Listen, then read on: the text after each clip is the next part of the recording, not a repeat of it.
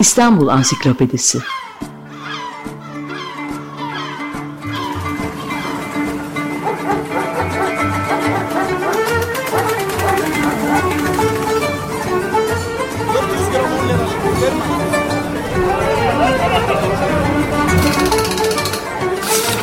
İnsanlar, olaylar, mekanlar, gelenekler ve ihtiyaçlar üzerinden şehrin tarihinden sayfalar.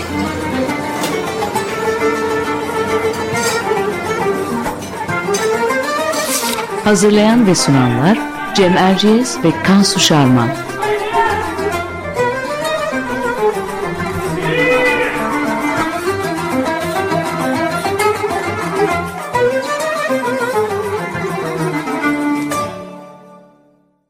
Merhabalar Cem Erciyes ben. Açık Radyo'da Kansu Şarman'la birlikte hazırladığımız İstanbul Ansiklopedisi'nin yeni bir bölümündeyiz. Bu hafta konumuz İstanbul'un kent hayatında çok önemli bir yeri olan İstanbul Kültür ve Sanat Vakfı ve onun düzenlediği festivaller. İstanbul Kültür Sanat Vakfı'nın yani hepimizin bildiği kısa adıyla İKSV'nin tarihini konuşacağız. Çünkü bu yıl bu kurum 50. yılını kutluyor. Bu 50 yıllık tarihi anlatmak üzere konuğumuz da tabii ki İKSV Genel Müdürü Görgün Taner. Hoş geldin Görgün. Hoş geldin. Merhaba, iyi akşamlar. Her hafta olduğu gibi biz Kansu'yla kısa bir giriş yapacağız. Ardından sözü konuğumuza Görgün Taner'e bırakacağız.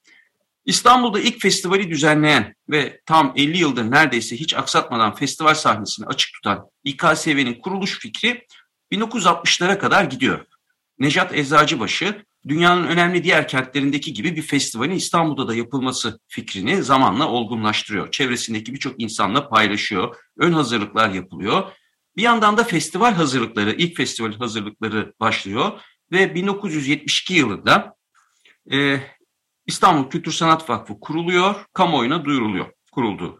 İlk e, festivalin düzenlenmesi ise Cumhuriyet'in 50. yıl kutlamalarının bir parçası olması için de bir yıl sonraya bırakılıyor ve 1973 yılında gerçekleşiyor. İlk İstanbul Festivali çoğunlukla klasik müziğe yer vermiş. Bir süre sonra festival kapsamında diğer sanat dalları da yerini almaya başlıyor. Farklı sanat disiplinlerine ait etkinlikler zaman içinde gelişip başlı başına birer uluslararası festivale dönüşüyorlar. Bu festivaller neler? Buradan itibaren de sözü Kansu'ya bırakayım. Sağ ol Cem. Ee, 1983 yılında e, İstanbul Festivali içinde ayrı bir bölüm olarak düzenlenmeye başlayan sinema günleri 1989 yılında e, Uluslararası İstanbul Film Festivali adını aldı. 1987 yılı Uluslararası İstanbul Bienalinin de başlangıcıydı. Bunu e, 1989'da başlayan e, Uluslararası İstanbul Tiyatro Festivali takip etti. 1994 yılında Uluslararası İstanbul Jazz Festivali de ayrı bir festival olarak yapılandı ve e, aynı yıl e, Uluslararası İstanbul Festivali'nin adı Uluslararası İstanbul Müzik Festivali olarak değiştirildi. 2012'de İstanbul Tasarım Bienali'nin de etkinlikler arasına katılmasıyla İKSV uluslararası ölçekte 4 festival ve 2 bienal, bienal düzenleyen bir kurum oldu. E, festival ilk yılından itibaren İstanbul'un tarihi mekanlarını kültür sanat izleyicisiyle buluşturan bir anlayışa sahip oldu. Aya İrini Kilisesi, hatta Ayasofya, Topkapı Sarayı, Yerebatan Sarnıcı, Arkeoloji Müzesi, Feshane, e, Yıldız Sarayı, Sepetçiler Kasrı, Esma Sultan Yalısı, e, Fındıklı'daki antrepolar, Beyoğlu sinemaları e, ve Büyükada'nın köşkleri e, sayısız konser ve e, sergiye ev sahipliği yaptı. Şimdi ben e, sözü daha fazla uzatmadan konuğumuza döneyim. E, Görgün abi sen e, bu tarihin önemlice bir kısmına tanıklık ettin zaten. E, İKSV'ye evet Kansu, ne zaman 40 seneye. Evet 40 seneye. E, İKSV'ye ne zaman katıldığına oradan başlayalım ve o zamanlar hangi festivaller vardı oradan da devam edelim. Çok teşekkürler önce davet için. Aslında Kansu sen bu tarihleri sayarken ben de şöyle biraz geriye gittim. Ee, sorun da beni biraz kendime getirdi. Ne demek istiyorum? Ya bu 50 yıllık tarihin aslında ben 40'ına e, bilfiil çalışarak e, şahidim. Ha, ondan 4-5 sene önce de e, Açık Hava Tiyatrosu'nda özellikle festival konserlerine, işte Macar Omega topluluğuna o zaman Türkiye'ye rock grupları böyle 90'lı yıllarda olduğu gibi Michael Jackson gelsin, Sting gitsin, Madonna gelsin, Brian Adams gitsin diye bir durum olmadığı için Macaristan'dan gelen bir rock grubu bizim için çok önemli bir rock grubuydu. Evet. Aldır oraya gider izlerdik orada böyle coşardık falan. E, şimdi tabii Ben 1983'te başladım İKSV'de İstanbul Film Festivali'nin birinci yılında e, kent sineması, Şişli kent sineması. Bir ara yıkıldı sonra yeniden işte altıya bölündü yapıldı falan şu anda hala var. E, oranın koordinatörü olarak başladım. Ondan sonra da yıllar içinde gelişti, devam etti maceramız. O zaman e, İstanbul'da bir tane festival, daha doğrusu İKSV bir tane festival yapıyordu. Onun da adı İstanbul Festivali'ydi. Ve İstanbul Festivali'nin içinde yaz aylarında, Haziran'da e, yaklaşık e, 25 gün civarında e, programla beraber, e, müzik programıyla beraber aynı zamanda iki sinemada Emek ve Kent'te de film programı yapılıyordu. Ve işte simültene çeviri nedir, yabancı filmlerin üzerine nasıl konuşulur falan bütün bunlar 1983'te denendi ve 84'ten itibaren bu işin ayrı bir festival olarak, film festivalinin ayrı bir festival olarak yürümesine karar verildi. O zaman tabii burada Onat Bey'i de analım. Hem o zamanki e, filmlerle özellikle ilgili olan Şakir Bey, Şakir Eczacıbaşı ve müteveffa Onat Bey e, ikisinin de bu film e, filmlerin, film günlerinin sinema günlerine sonra da film festivaline dönmesinde çok büyük emekleri vardır. Peki biraz önce girişte e, bazı tarihi mekanlardan bahsettik. E, bu uygulama kent festivallerinin de ayrılmaz bir parçası diyebilir miyiz? E, bir de buna bağlı olarak tabii bu mekanlar nasıl seçiliyordu? Bu mekanları kültür sanat mekanına dönüştürmenin o dönem için nasıl güçlükleri vardı? Biraz da onu dinleyelim isterseniz. Kansu şöyle, şimdi tabii 50 yıl çok uzun bir zaman. Türkiye'de herhangi bir kurum için e, kurumsallaşmanın çok da e, benimsenmediği demeyeyim de kolay olmadığı bir ülkede bir kültür sanat kurumu, kar amacı gütmeyen bir kültür sanat kurumu için 50 yıl bayağı bir tarih. E, bu, bu 50 yıl içerisinde İstanbul gibi her an değişime ve değiştirilmeye e, müsait bir e, kent, e, yaklaşık işte 4-5 milyondan 18 milyona çıkan bir nüfus ve değişen mekanlar. Bunların hepsine kültürel mekan diyemiyorum. Çünkü bazıları işte tarihi mekan, bazıları hiç kültürle ilgisi olmayan mekanlar başka amaçlarla kullanılıyor. Orada konserler yapılıyor. Bazıları da gerçekten kültürel mekanlar. Bunlar yıllar içerisinde çok büyük değişime uğradı. Ee, bunun iki tane, iki üç tane nedeni var. Bir tanesi tabii başta kültür denildiğinde ya bizim bakanlık isimlerimiz bile öyle değil mi? Kültür ve Turizm Bakanlığı. Yani hani e, kültür aslında biraz turizm için var gibi bir şey çağrıştırıyor. E, e evet. var hani turist gelsin diye var. Tabii böyle bir şey e, yok kültür. O kentlinin oluşturduğu yılların hafızasıyla bir araya gelen, üst üste binen, katman katman olan e, yılların birikimidir. E, ve o kentte yaşayanlar içindir aslında o kentte yapılan sanat faaliyetleri. E, başarılıysa dışarıdan kent e, başka kentlerden ya da başka ülkelerden insanlar onun bir parçası olmak üzere koşar gelirler işte İstanbul Bienalinde olduğu gibi. O zaman da zaten uluslararası bir hale gelirsiniz. E, 73 senelerinde Türkiye'nin kültürel altyapısının e, biraz sıkıntılı olduğunu söyleyelim. Atatürk Kültür Merkezi yapılmış, yanmış, o sene yok. O nedenle açılış konseri İTÜ Maçka binasının içindeki, bilmiyorum gittiniz mi hiç İTÜ Maçka binasının içindeki salona? Ben galiba evet. bir konser dinledim orada. Hayal mayal evet. hatırlıyorum. Evet. Açılış konseri orada yapılıyor. Ee, ve ondan sonraki sene Atatürk Kültür Merkezi'ne geçiliyor. Ama birinci festivalin rengi daha 70'li yıllardaki festival anlayışı. Ee, ne demek o? Yani daha e, kültürel faaliyetlerin, daha renkli, folklorik öğelerin de olduğu faaliyetlerin, e, geleneksel sanatın, e, batı muskisiyle, dansla, baleyle, her türlü şeyin iç içe geçtiği, birbiriyle konuşup konuşmaması değil ama hepsinden birer örneğin sergilendiği ve bu büyük çeşitlilik içerisinde de e, İstanbul o zaman dediğim gibi nüfusu çok az. Herkesin dilediğini seçip gidebildiği Gülhane Parkı'nda e, ücretsiz halk konserleri deniyordu o zaman. Onların yapıldığı ve tarihi mekanların daha ağırlıklı olarak kullanıldığı e, yerlerdi. Şimdi bu tarihi mekanların ağırlıklı olarak kullanılması şu anlama geliyor. O zaman bazen siz genel prensiplerin haricinde 70'li yıllardan bahsediyoruz. E, işte burada konser nasıl olur diye düşünüyorsunuz. Belki öbür tarafı biraz unutuyorsunuz. Ya burası da bir tarihi mekan. Aman desibel ölçelim, buraya zarar vermeyelim, biraz korumacı davranalım kısmını belki biraz unutuyorsunuz. Ama ileriki yıllarda da terazi biraz bu tarafa doğru dönüyor. Şu anda mesela bana sorarsanız hangi kültürel mekanı kullanabiliyorsunuz diye şu anda İstanbul Festivali'nin kullandığı, İstanbul Müzik Festivali'nin kullandığı herhangi bir kültürel mekan yok. Yani e, demek istiyorum bu mekanların üzerinden zamanımız kısıtlı olduğu için bunu hızlıca geçiyorum. Bu kültürel mekanlar üzerinden hem kentin tarihi hem kentin kültürel tarihi hem de festivallerin tarihini de okumak mümkün. Ağırlıklı tarihi mekanlarla başlayan ama ondan sonra bu mekanların haricinde müzik türleri ve disiplinler değiştikçe değişen ve sonunda artık 21. yüzyılın mekanlarına daha çok yaslanan tarihi mekanları ise kullanım alanları itibariyle e, kültür ve sanattan biraz uzakta durduğu için çok da fazla kullanamayan bir festival e, çizgisinden bahsedebiliriz. Sinemalar için de aynı şey. Eskiden Beyoğlu odaklıydık. E, şimdi Beyoğlu'ndaki fest, sinema sayısını ve Beyoğlu'na kültür e, için giden insanların sayısının azlığından bahsedebilirsiniz.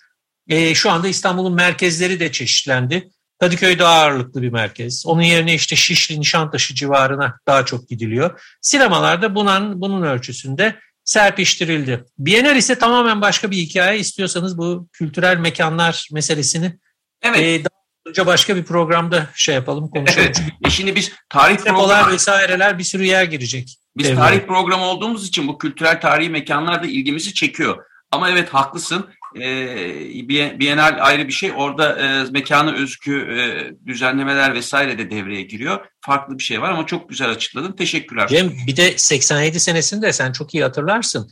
E, Bienal yani ilk Bienal tarihi mekanlarda başladı. Evet. Sonra Vasıf'ın yani 3. Bienal'le beraber e, Bienal'i tarihi mekanlardan biraz kurtarmak mı lazım soru işaretiyle e, biraz başka bir tarihi mekanı gidildi ama ondan sonra e, daha sivil mekanlara girildi falan falan. Yani onun evet. hikayesi gibi ayrı. O, o, evet sanat üçgenliği öyle bir tartışma vardır. E, neyse ama şey mekan mekan demişken iki mekanın altını çizmek zorunda hissediyorum kendimi. Festivaller tarihinde Atatürk Kültür Merkezi ve Harbi Açık Hava Tiyatrosu. Bunların e, İstanbul festivaller için özel yerler olduğunu düşünüyorum. Sen ne dersin? Onlarla ilgili de bize bir iki cümle söyler misin? Çok doğru. Ben bir üçüncüyü ilave edeyim izninle. O Tabii. da Ayeri. Özellikle doğru. İstanbul Festivali için Ayeri'ni de simge mekanlardan bir tanesidir. E, Hoşsoğlu'nun iki senedir tadilat var. Kullanamıyoruz ama e, yani İstanbul Müzik Festivali özellikle ilk baştaki konser, ilk senelerdeki konserler akustiği itibariyle çok iyi olan Ayeri'nde çokça sayıda oda müziği konseri yapıldı.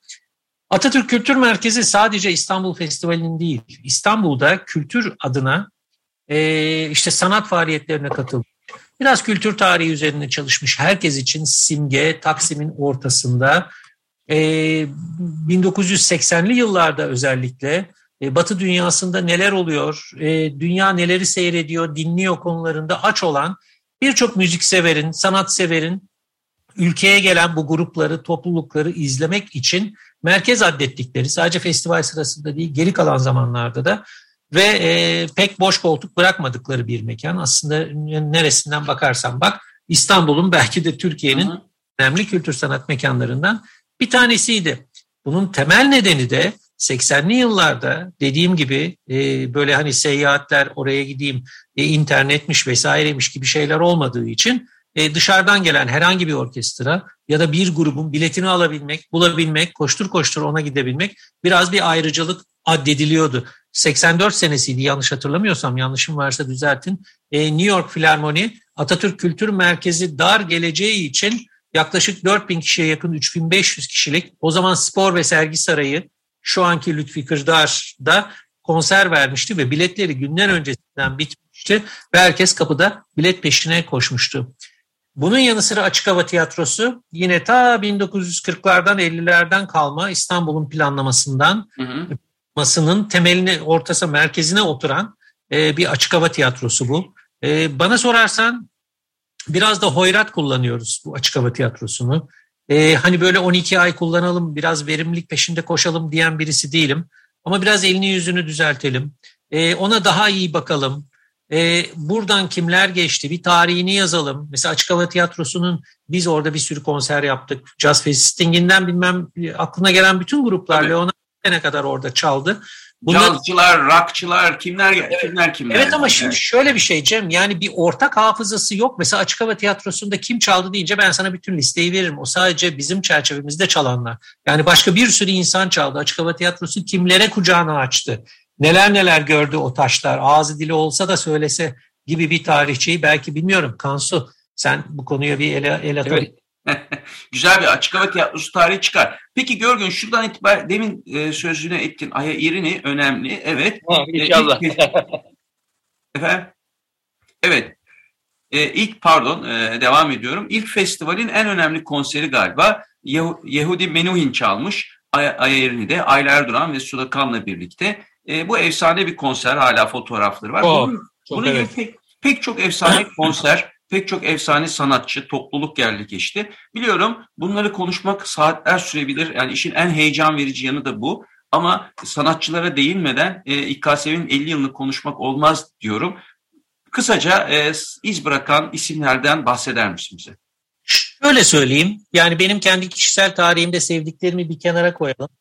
Ee, biraz klasik müzikten bahsedersek Cem, senin de benim de e, izlemekten en fazla gurur duyduğumuz ve dünyada hani bir ve iki numara diye addedilen iki orkestra var aslında.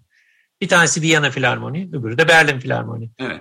2010 da Berlin Filarmoni 2001'de de gelmişti ama 2012'de bir daha geldi. 2010'da Viyana Filarmoni geldi.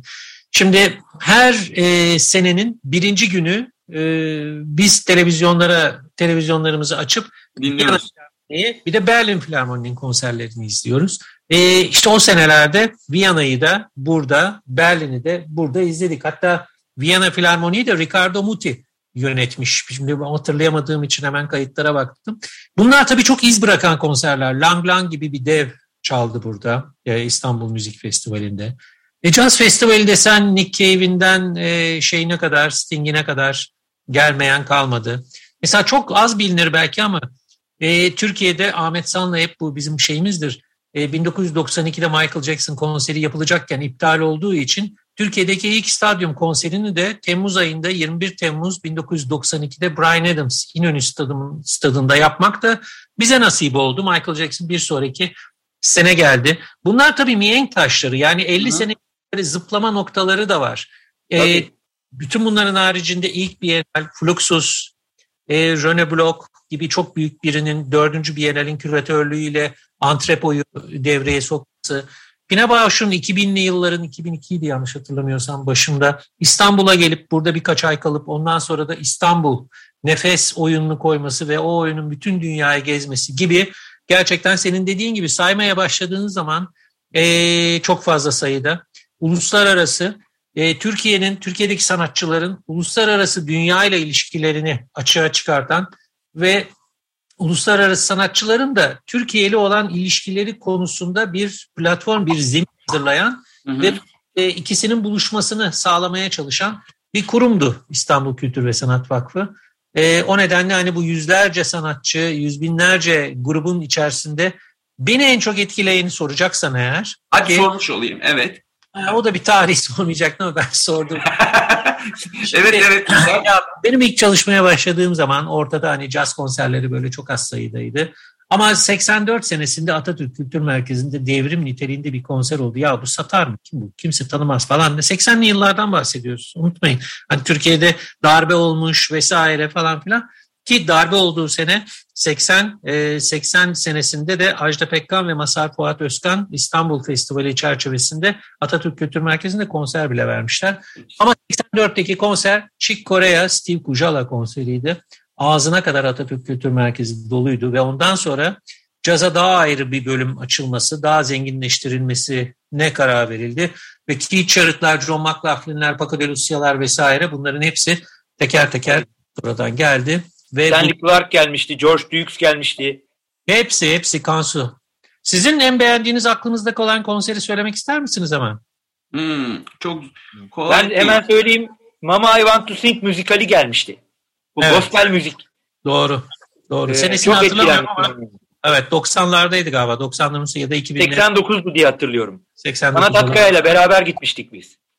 Aa, çok güzel. Kansu bravo vallahi. Cem? Valla ben Björk konserinden çok etkilendiğimi hatırlıyorum. Siz, sizinki Oo, evet. Caz Festivali'ydi herhalde değil mi? Evet evet. O zaman çünkü çok- Evet, o, o zamanlar çok deli gibi dinliyordum. Björk gelecek diye çok heyecanlandığımı hatırlıyorum. Açık havada dinlemiştik hatta. Evet evet. Ee, ama bir şey çok iyidir. Yani bunlar mesela cazı doldurduk e, diyorsun. Açık havada da doluyordu. Kulüplerde konserler yapılmıştı. Bir ara elek- bir elektronik e, seri yapılmıştı kulüp konserleri. Yani İKSV'nin bu konserleri de bize biraz böyle bir şeyleri öğretti her zaman. Yani İKSV konserleri bizim... festivallerinin en önemli e, Çok haklısın Cem. Bizde bıraktığı iz bu bana sorarsan. Çok haklısın Cem. Mesela biz hep beraber öğrendik aslında. E, Jazz Festivali sırasındaki konserlerden sonra Roxy'ye gidilip orada Cem evet. devam edilmesi. Evet. O zaman sen Björk konserinden bahsettin. Björk'ün rehberliğini yürüten, daha sonra da İstanbul Jazz Festivali direktörü olan Pelin Okçin arkadaşımızın mesela şu anda Londra Jazz Festivali'nin e, başında oluşu gibi. Çünkü biz İKSV'yi aynı zamanda kültür sanat alanında hani aile falan diyoruz ama onları geçen bir okul niteliğinde görüyoruz. Çalışanlar kültür dünyasına da bir yerde şekil veriyorlar ya da el, el veriyorlar kültür dünyasındaki diğer kurumlarda da çalışıyorlar. Uluslararası ve ulusal. Yani sadece burada değil. İşte Bengi'yi biliyorsunuz hepiniz evet. IC genel müdürü oldu ve benzerleri. Evet. Peki e, Görgün abi İK, İKSV'den önce İstanbul'da hiç festival düzenlenmemiş mi? Daha önce buna benzer bir teşebbüsten bahsedebiliyor muyuz? Kansu sen de biliyorsun ki ben biraz böyle meraklıyım bazı şeyleri toplamaya. Ee, bunların iki tanesinin afişi var ama şöyle bir baktım 10 sene önce 40. senemizde Atlas Tarih harika bir iş yapmış ve İstanbul'da sen yapmışsın daha doğrusu. Ee, Cumhuriyet'in e, ilk İstanbul Festivali yazılmış. Tabii 1935, 36, 37 seneleri yahu yurt dışından da birileri gelse şu İstanbul'a hadi artık biraz atılım yapalım denilen seneler. Ve bu nedenle biraz folklorik öğelerin işte halk dansı evet. falan ağır bastığı festivaller yapılmış. O zaman festival anlayışı tabii şöyle mesela Boğaz'da yüzme yarışı bu da bir festival. İşte e, Gülhane'de yapılan halk dansları bu da bir festival. Balkan Festivali var o zaman. Evet evet ve bunları belediye yapıyor yani İstanbul Büyükşehir Belediyesi yapıyor. E, bu 37, 35, 36, 37 yanlış hatırlamıyorsam yapıldı. Evet. E, ondan sonra da zaten araya savaş yılları girmiş. Savaş sırasında herhangi bir faaliyet yok. Daha sonra da 70-60'larda işte sen söyledin Nejat Bey bu fikri öne atıp festivaller deyince 73'te de ilk Cumhuriyet'in 50. yılında ilk festival yapılıyor. Peki şeyi de soralım o zaman. Yani öncesi ve sonrası ya da e, İstanbul Kültür Sanat Vakfı festivalleriyle birlikte 90'lardan sonra e, çok sayıda başka festival de İstanbul'da çok, düzenlenmeye başladı. Benim, Uluslararası benim, özelliği evet, olan festivaller. E, şimdi gerçi hepsi yok oldu ama e, onlardan da bahseder misin? Yani nasıl ya Çok güzel festivaller oluştu? vardı. Mesela bizim Jazz Festivali'nden önce başlayan e, Bisan, e, hatta Chet Baker gelmişti yanlış hatırlamıyorsam. Bilsak Jazz Festivali vardı. E, Akbank Jazz Festivali bir sene önce başlamıştır bizimkinden. Hala devam ediyor ama. E, şimdi yapılmayanlar arasında Gençlik Festivali adı altında e, kileri saymam gerekirse beni hala keşke olsa dedirten iki tanesi var. Bir tanesi H2000 çok büyük Aa, şeyler. Evet ne güzeldi. Evet. yapılmıştı.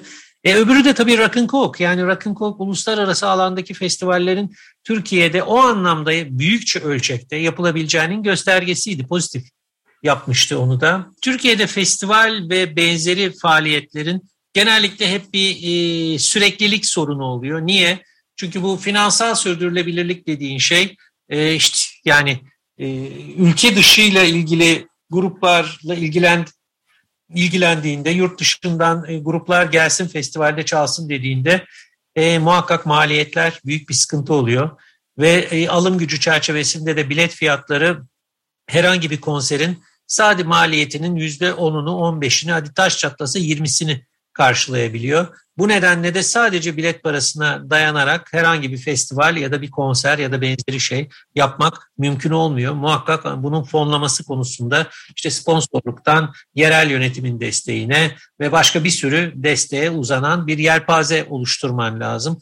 E bu da her zaman e, mümkün olmuyor. O nedenle bu girişimler belirli bir süre gidiyor. Ondan sonra yok oluyor gidiyor. Bu tabii çok üzücü. E bunların hepsi kentin hafızasında kalıyor ama hafızada kalmak kalmak yerine kentin şu andaki yaşantısının belli bir yerinde olsalar bence çok daha iyi olur. Tabii Özel e, Türkiye'de şu anda 6 milyon 300 evet, olduğu gibi bir rakam var. E, bu sayı İstanbul'u hesaba kattığınızda çok yüksek. Bunların önemli ölçüde İstanbul'da. E, bu gençlerin e, kültür ve sanatla ilin, ilişkilerini tanımlayacak, tasarlayacak ve onlara olanak sağlayacak, kanal açacak yapılara muhakkak ve muhakkak ihtiyaç var. E, günümüzün muskisi e, bizim dönemimizden tabii biraz daha farklı. Onlar da kendi yollarını, kendi mecralarını bulacaklar diye düşünüyorum. Peki son dakikalara girdik. E, süremiz bitmeden e, şunu sormamız lazım. 50. yılını bu sene kutluyorsunuz. İstanbul Kültür Sanat Vakfı'nın e, İstanbul Festivallerinin. Eh, dolayısıyla festival müdavimleri için bir takım sürprizleriniz olsa gerek. Nasıl bir kutlama programı bekliyor bizi? E, bize ne tüyolar verirsiniz? Şöyle söyleyeyim.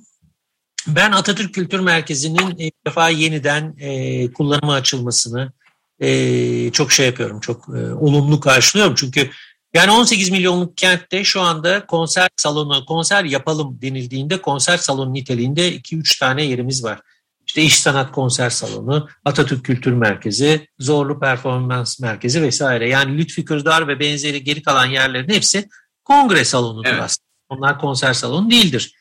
Ee, yani şu ya da bu, bu tartışmaya hiç girmeden Atatürk Kültür Merkezi'nin açıldığını seviniyorum ve biz bu sene özellikle müzik festivali 6'sında başlayacak, 6 Haziran'da başlayacak. Ee, orada ağırlıklı olarak tabii uluslararası e, isimlerle beraber orayı zengin kullanacağız ama tabii 50. yılın bir farklılığı olması lazım. 50. yılda e, bu kutlamaların daha doğrusu bir araya gelişlerin, kutlama deyince de hani çok şey zannetmiyorum ama bir araya gelişlerin e, ölçeğini biraz büyütmek için İstanbul'un çeşitli yerlerinde katılımcılığı yüksek faaliyetlerde bulunacağız gibi duruyor. Bunun planlaması içerisindeyiz. E, çok çeşitli disiplinlerde e, daha önceden de söylemiştik. Eser üretimi bizim bundan sonra daha çok yapacağımız e, hem sahne sanatları alanında hem müzik alanında e, çeşitli siparişler, sanatçıları bir araya getirme ve özel prodüksiyonlar yapma e, özellikle 2022'de çok e, gündemde. E, bunlar da biraz finalize olmasını bekliyoruz. Olduğu anda onları da açıklayacağız. Hemen soracaksınız tabii ya döviz falan bu durumdayken ne olacak böyle? Yurt dışından kimseler gelecek mi? Evet gelecek. Yani biz bu kurum bu alanda e, destekçilerimiz sponsor kuruluşlar sayesinde adım atabilen e, bir e, şeye sahibiz, bir yapıya sahibiz. Zor da olsa olacak. Bu sene bütün Türkiye'de tabii bunların sayısı düşecek. Yani İstanbul'da da çok çok büyük konserler işte yani satılıp olup da bile evet. tane var. 3-4 tane de büyük ihtimalle bizim konserlerimiz ki şu anda onlarla ilgili ancak Şubat ayında bir şey söyleyebileceğim. Onun, o zaman İstanbul renkli bir yaz geçirecek bunu söyleyebilirim. Esas İstanbul'a uluslararası alanda damgayı ise İstanbul Bienali vuracak. Eylül ayında büyük ihtimalle yine yurt dışından hem konuşmacı olarak çok önemli e, kişilikler hem de Bienal e, yani iki senede bir, üç sene geçti ama bir evet. önceki iki senede bir dünya sanat alanına İstanbul'u şöyle bir kavrayıp çekiyor. E, yine birçok ziyaretçisi olacak. Yine çok tartışılacak bir Bienal geliyor. Merkezi hmm biraz e, şeye doğru kayıcı Asya'ya doğru kayacak diyeyim mekanları konusunda. Artık neresi olduğunu siz tahmin edersiniz diye düşünüyorum. Evet tahmin edebiliyoruz. Ee, yeni mekanlar da oluşuyor Asya tarafında. Hangi sanatçılar gelecek, hangi büyük isimler gelecek bu konuda bir şey alamayacağız. Belli oldu Görgün Taner'den. Şubat ayını bekleyecekmişiz. Ama Biennial'in çok önemli olacağını öğrendik. Peki Görgün Taner çok teşekkür ediyoruz. Bugün e, İstanbul Kültür Sanat Vakfı'nın 50. yılını, 50 yıllık tarihini, İstanbul festivallerini konuştuk. Bize e, vakit ayırdığınız ve bunları anlattığınız için çok Ben çok teşekkür ederim. Sağ olun. Kansu, Cem çok teşekkürler. Açık Radyo izleyicilerine de çok teşekkürler dinledikleri için. Sağ olun. İyi akşam, pardon, hoşçakalın diyoruz dinleyicilerimize de. Hoşçakalın. Hoşçakalın. İstanbul Ansiklopedisi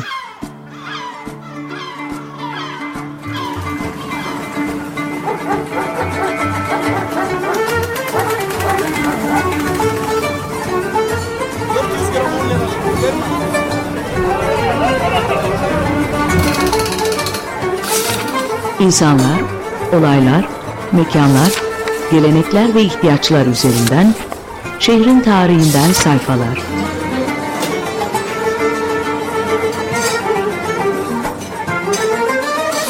Hazırlayan ve sunanlar Cem Erciyes ve Kansu Şarman.